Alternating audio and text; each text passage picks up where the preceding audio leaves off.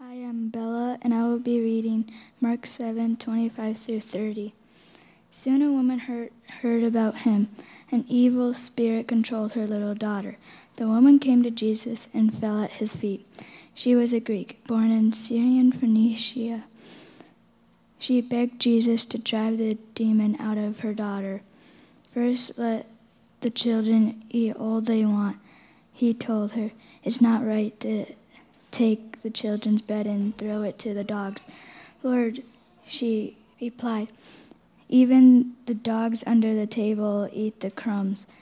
Then he told her that was a good reply. You may go home. The demon has left your daughter. So she went home and found her daughter laying on the bed, and the demon was gone. Well, we're supposed to be talking about things Jesus never said. He never said lots of things, like, I'm your friend, I just don't have time for you. I was thinking, if I could only be as funny as those little things, uh, that would be really good for all of us. But one of the things Jesus never said was, We're the greatest. And so we want to talk about that today because I would say that is a pretty important part, actually, of culture down through the ages, that concept. Uh, let's start, because this is intergenerational, with a little uh, kind of what's going on in this picture. So the question is um, what do these things have in common? All right. No, there is something. All right. Teeth. That's a really good answer, and it's a right answer, but it's not the right answer. But whoever said teeth, you're a genius. And let's so let's let's take away eyes and ears and all of that. Okay, it's this is what? That's another really good one, but it's not a part of anatomy. That's not uh, that's not what we're looking for. Okay, so whoa, whoa, whoa, what did we say?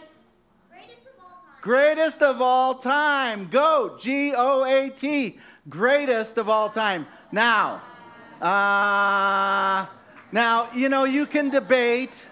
You can debate. So, you know, it may be like uh, there's no way that Michael Jordan was the greatest of all time. It's whoever. You can say it's not Wayne Gretzky, you know, whatever you want, Serena. Okay, but the point is, these are all people that at least somebody has said were the greatest of all time. It is part of kind of who we are. Um, how many of you have ever heard of the country singer Kenny Rogers? This is going to be a dating you thing. All right, Kenny Rogers. Kenny Rogers is kind of a singer, song, storyteller guy. Uh, all his songs usually have some kind of a story.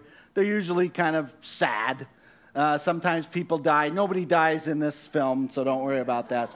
But this is this is this is uh, one he did uh, however many years ago uh, about the greatest. So we're going to see if it does this. Let's set this up. Okay, it uh, starts with a kid out in the field, all by himself with his bat and ball, and uh, he's the he says to himself, "I'm the greatest of all time." And you know he throws the ball up, and then anyway. So at this point in the video, if it works, he's had two strikes. So this is the third strike. So bright, swings his bat with all his might. And the world's as still, still can be. And the baseball falls. And that's strike three.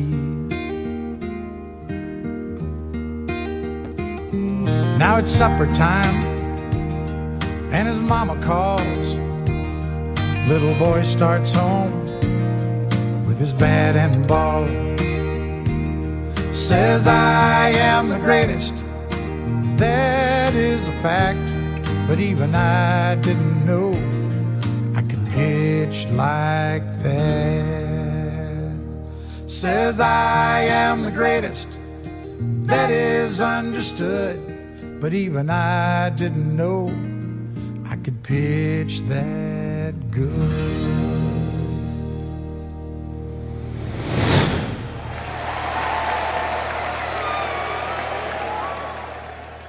That's kind of how we do it in life. You know, we decide we're the greatest at something, and if it doesn't work out, then we come up with the other thing that we're the greatest at. So, you know, if you can't hit the ball, well, you know, you just were really a great pitcher. So, we're talking about these things that Jesus never said. And uh, he never said, You are the greatest. But in this passage, I almost wonder if you listen to when Bella read, I, I almost wonder if the title of this should be Things We Wish Jesus Never Said. Did, did you get the what sounds like kind of a harshness? Did you get the kind of bite? Did you get the wow? This doesn't seem like a friendly way to uh, end the summer. Let's just uh, let's just kind of hear that again uh, so we have, it says, soon a woman heard about him. An evil spirit controlled her daughter. I mean, this, this, is, this is bad. This is bad stuff. The woman came to Jesus and fell at his feet. She was a Greek born in Syrian Phoenicia. She begged Jesus to drive the demon out of her. Now, now here's Jesus. First, let the children eat all they want, he told her. It's not right to take the children's bread and throw it to the dogs. Lord, she replied, even the dogs under the table eat the children's crumbs. Then he told her, That was a good reply. You may go. The demon has left your daughter. So she went home, found her child lying on the bed, and the demon was gone. I don't know. This uh, seems like that might qualify, at least on first reading, for things. Maybe this was uh, one of Jesus' impatient days. Maybe he had a bad day. Maybe Peter really got under his skin on this day, and he took it out on this poor woman. Or maybe we just haven't really taken a close enough look at what's going on in the text. So let's do that. Uh, we have this, um, this woman, the Syrophoenician woman, and uh, a very passionate request that she makes. Now, um, this, uh, this is kind of a map, kind of a map of uh, the Mediterranean area. And uh, the Phoenicians were an ancient culture, and they were. Um, they weren't, you know, some world cultures, how they do it is they, they conquer lots. Like they, the, the Greeks and the Romans, they conquered lots of land. Um, the Phoenician culture was a little different. This area right here, this little bit right here, Byblos to Tyre, that's uh, modern day Lebanon. Uh, that's pretty much, that's their headquarters. They were a world power because they were seafaring people. And all those red lines, those were their trade routes. And so they were a great world empire, uh, not because they had big armies and they conquered lots of people, it was because they sold lots of stuff. They were kind of like the China of that day. They made lots of things and they sold lots of things. Lots of things came through the Middle East and, you know, spices and stuff, and then they'd move them out. And so that was kind of the empire that was there. And so you have these people. This is a woman who is a descendant of this once great empire. Now, this is one of those passages where Jesus goes beyond the bounds of Israel. Most of the New Testament, Jesus is kind of in the area where the Jewish people lived. And um, in this passage, we have Jesus taking his disciples for this hike. And they go up there and they're out of, so they're out of bounds. They're in, they're, they're not in their comfort zone. They are not with their people. And it says that this woman comes and she falls forward or she falls on her. There's different translations, but basically, it's a very strong word that is used in the Greek text. And it, what it means is she rushes forward. It's almost like she's rushing forward so fast she stumbles forward at Jesus. Uh, this is passionate. The other thing that's really important to understand here is it talks about her daughter. Now, the clue here is this is not um, this is not say a woman that's um, like my age with an adult daughter. The word that is used is very particular for a little daughter. So we have lots of young kids here. You know, we have lots of young kids here, and so imagine, imagine if one of the young girls that's sitting near you had this terrible thing happening in their life. We would do anything we could, right, to try and alleviate that. That's what, that's what we, would, we would do as parents or grandparents or even friends. We, we would do what we could. And this is the situation is that Jesus, part of the reason he's here, we know, is because he's pulled away. This is this is kind of how Jesus, the little uh, intro, it had Jesus trying to get away.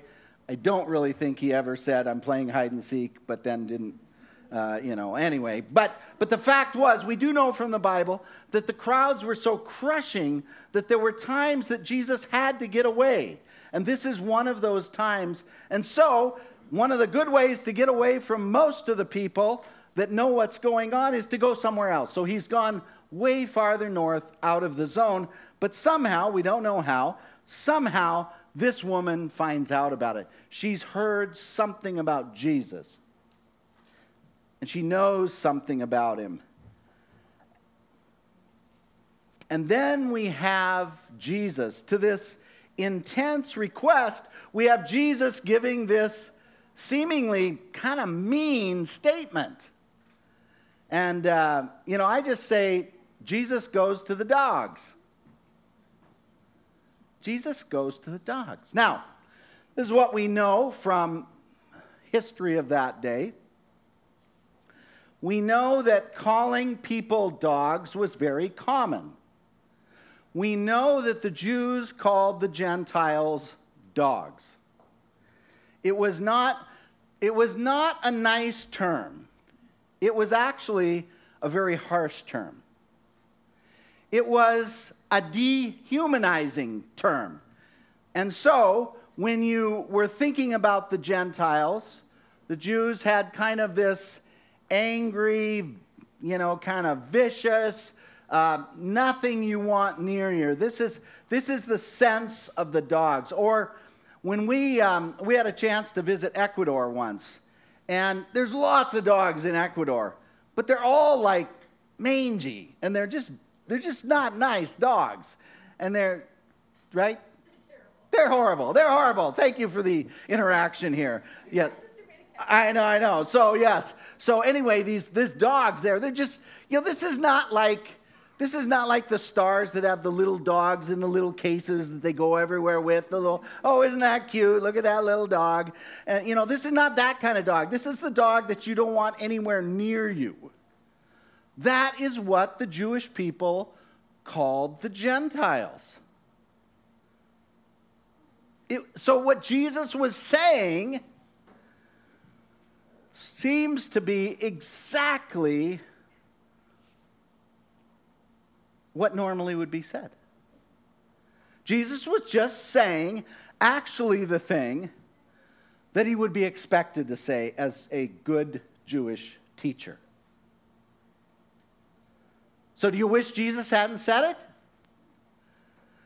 Well, there's good news. This is where Jesus does the Jesus thing. Because in the New Testament, there are two Greek words used for dogs. The normal word for dog is the dog on the left or right, depending on which screen you're looking at the bad dog, the mangy dog, the dog you don't want near you. Uh, this is used in a couple of different ways. Um, it's used, don't give what is holy to the dogs, Matthew 7. Philippians 3, beware, uh, Paul uses it, beware of dogs, evildoers. Revelation 22, 15 uses it um, basically talking about those that will not be in the kingdom, and that includes dogs. But even using that harsh word, and again, this is a word that we know from history. They, that, this is the harsh word for dog. And even in those passages, the New Testament writers, they transform it so that it is not about your ethnicity. It's not about the Jewish and everybody else is a dog thing. Now it's about do you follow the God of heaven or don't you? But the word Jesus uses in this passage is a unique word. It's the word for the little house dog. Okay? So he's saying what everyone accepts, expects him to say, except instead of saying, I can't take what's supposed to be for God's children, the people of Israel, and give it to the dogs, he, he, he should have said this, but he said this. And she's a smart lady. And she's like, whoa, whoa, whoa, whoa, whoa, whoa. I think, I think this is a dialogue we can have. And so, hearing this comment about the dogs, she picks up on it, right? Because Jesus hasn't meant the mean dog, the bad dog, the dog you don't want. He's talking about the friendly little dog that cocks their head and looks at you and says, Please, give me some of that. That dog. How many have a dog like that? All right, so you know what I mean, right? You love that dog, right? They're friendly dogs. And if you let them in the house, of course they come to the table. Because dogs are smart and they're like, oh, humans eating meat, right? And so that's that's what's going on. And so she picks it up and she says, Ah. She says, um, But even the dogs, little puppy dogs, little house dogs, uses the same word. Even the dogs under the table eat the children's crumbs. You know what? There's this great thing with humanity is it doesn't change. And I know how this works. It doesn't matter how many times a parent will say, Don't give any food to the dog while you're at the table. This woman and humanity knows children, and dogs are smart. They're like, Don't go to the dad, he's mean. Go to the child, they'll give you crumbs. Or they'll give you the broccoli they don't want, or whatever. Like you can count on children. So she's saying, Okay, Jesus, I'm, I'm following you. I'm here under the table. How about some crumbs? How about some crumbs? So, what's really going on here?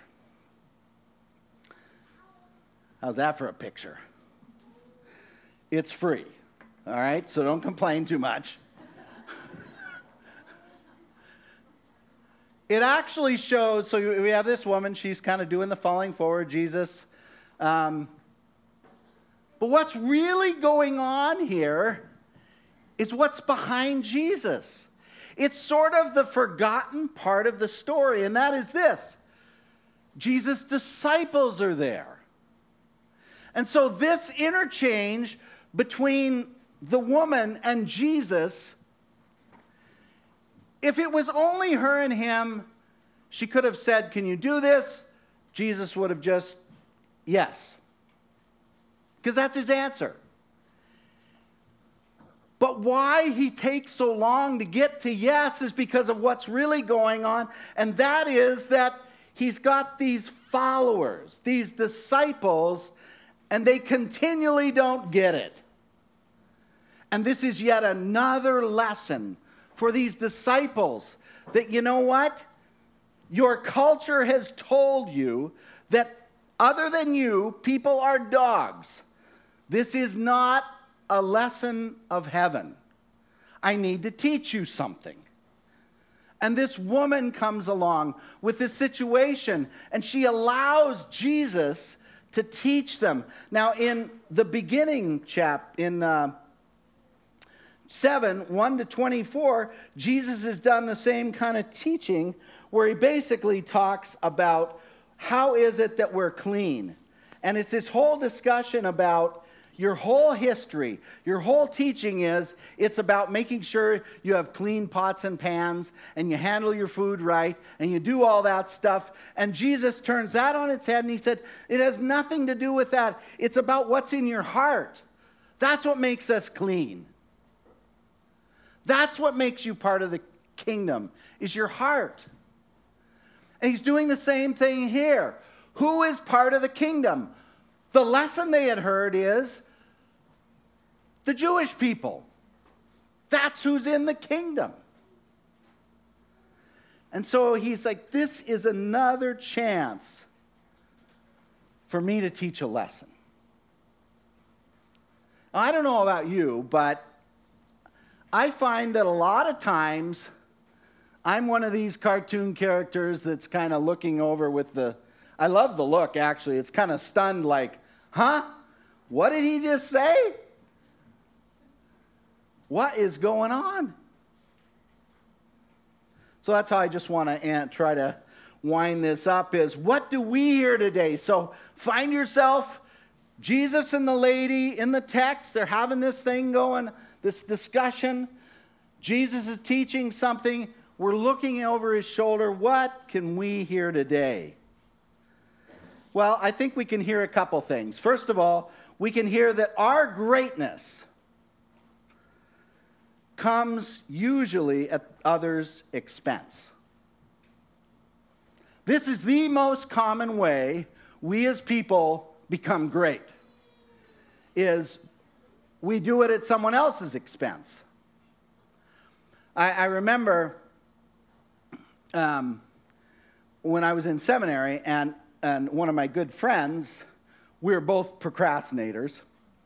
And toward the end of every semester, we would do this thing. We'd talk to each other about how we were doing with our courses.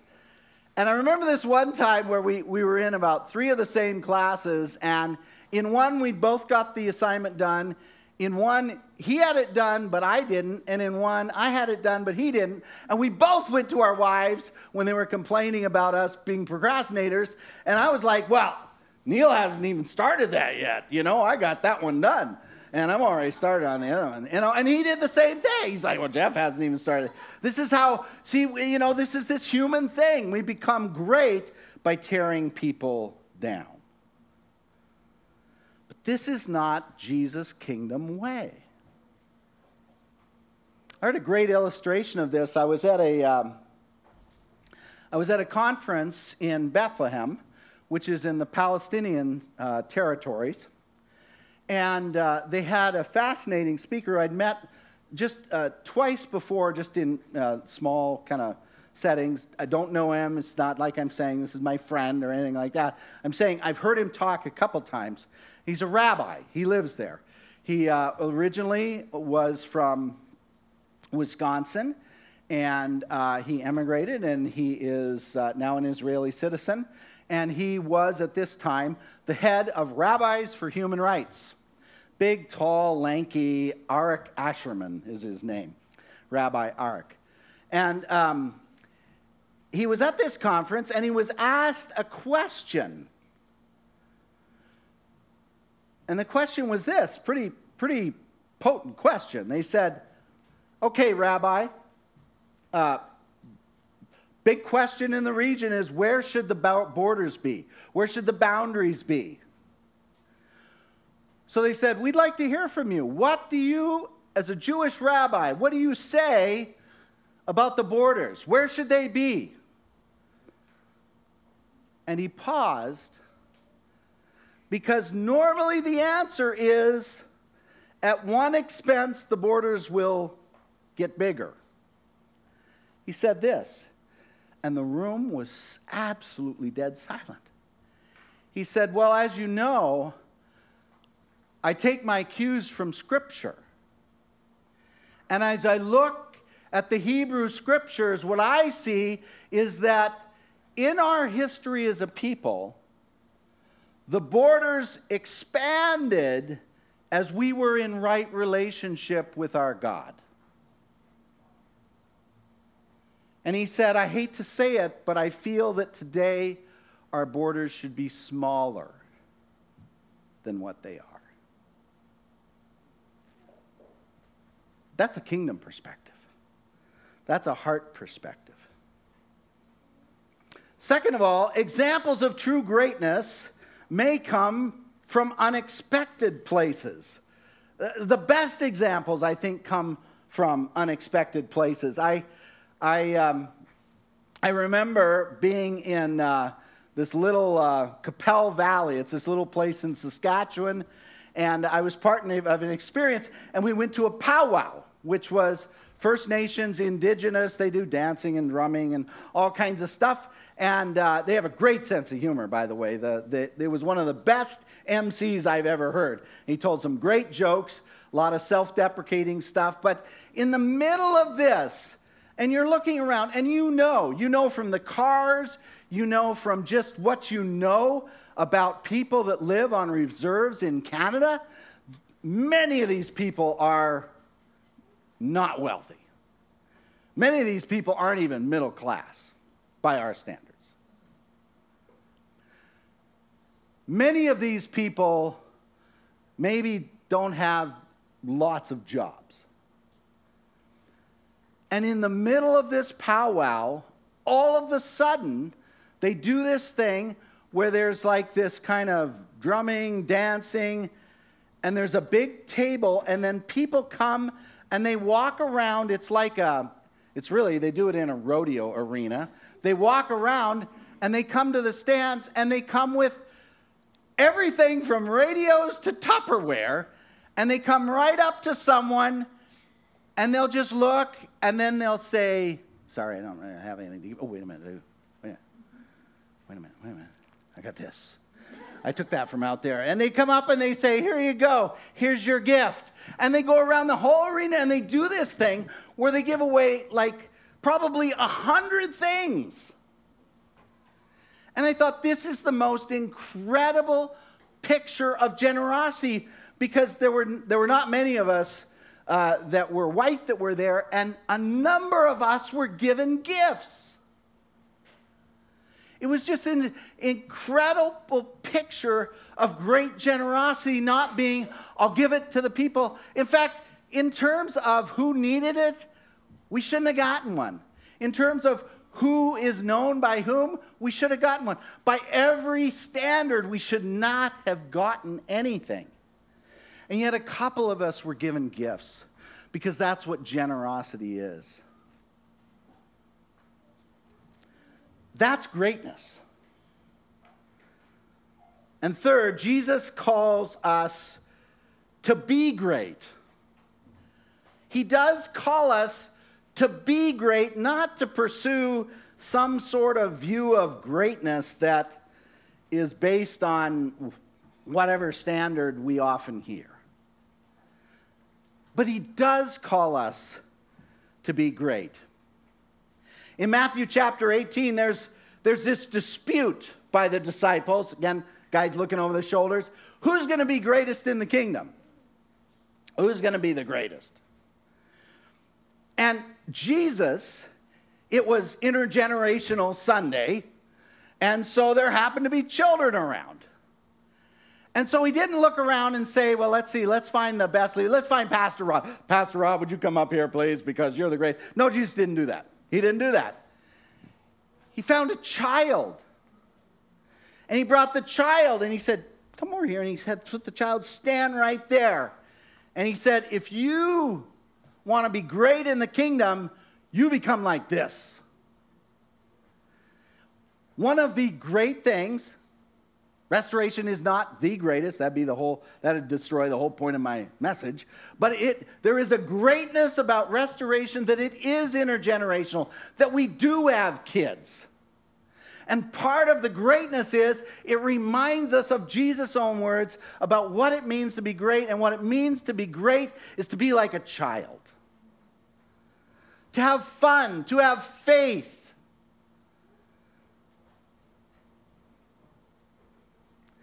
In Matthew 22, the disciples, like us, we are also disciples, are slow of learning. They basically have the same debate, but this is a terrible time to have it because we have it recorded for us in Luke 22, which is the Last Supper. And they take it from generally who's going to be great, you know, to which of us is going to be great. I, heard a counselor talk about this once that, so Jesus is talking about his death, and, um, you know, I mean, the whole setting. And she said this You know, we can't really diagnose that the disciples were narcissists because we don't know enough. But without a doubt, this was a narcissistic moment. And we all have those where we go completely clueless and we say the completely inappropriate thing. And so, Jesus at the Last Supper didn't have a child, but he said this He said, You all know what a servant is. You know how lowly that is. If you want to be great, don't fight over where you sit at the table. Don't fight over the seating chart. You be the person that serves. You be the lowly person. That's what greatness is. Have a, a friend. This is a person that I do know, and she lives in Israel, and she's really interesting. Um, she and her husband immigrated as uh, she says. I mean, we immigrated there as young hippies in their 20s. Uh, they're in their late 60s now. I think David's in his 70s. He's a musician. They're messianic believers in Jesus. She is one of the more brilliant, thoughtful people I know. She loves her country, but she grieves for her country. Because she said, I so want us to be the light that God wants us to be, and we're not. You see, that's, that's striving for greatness, not, not you know, she's not interested in looking at the map at where does Israel sit in terms of the world's military powers and know that they're in the top 10 and say, look at our size, we're great. She doesn't care a bit about that. She cares about is the light of God's truth emanating out, or isn't it? That's what greatness is. I read a quote this week that I think is really good. Walter Brueggemann said, The prophetic task of the church is to tell, and I'll add in parentheses, to live, the truth in a society that lives in illusion. Our task as followers of Jesus is to live truth in a society that lives in illusion, in a society that lives chasing after, I'm great, we're great. The truth we want to live is that Jesus calls us to be great. To be great like a child to be great like a servant, to be great in ways that society will look at and say, What is going on? And maybe they'll listen. And maybe there will be some crumbs. And maybe those crumbs will be life giving. Let's pray. God, we are grateful for this passage. It, it seemed to be a really difficult one, and yet we really see the kindness of Jesus. God, we thank you that you are a God that loves across borders that we struggle with. We, we all have people, we all have places that, if we're being honest, we'd, we'd call them dogs and they'd be the angry and the unwanted dog. Change our heart. Help us to see what Jesus saw. Thank you for this woman and her daughter whose lives were transformed. And in some way, help us to be a people that see the transformation that you bring happening today. For we pray in the name of God, Father, Son, and Spirit.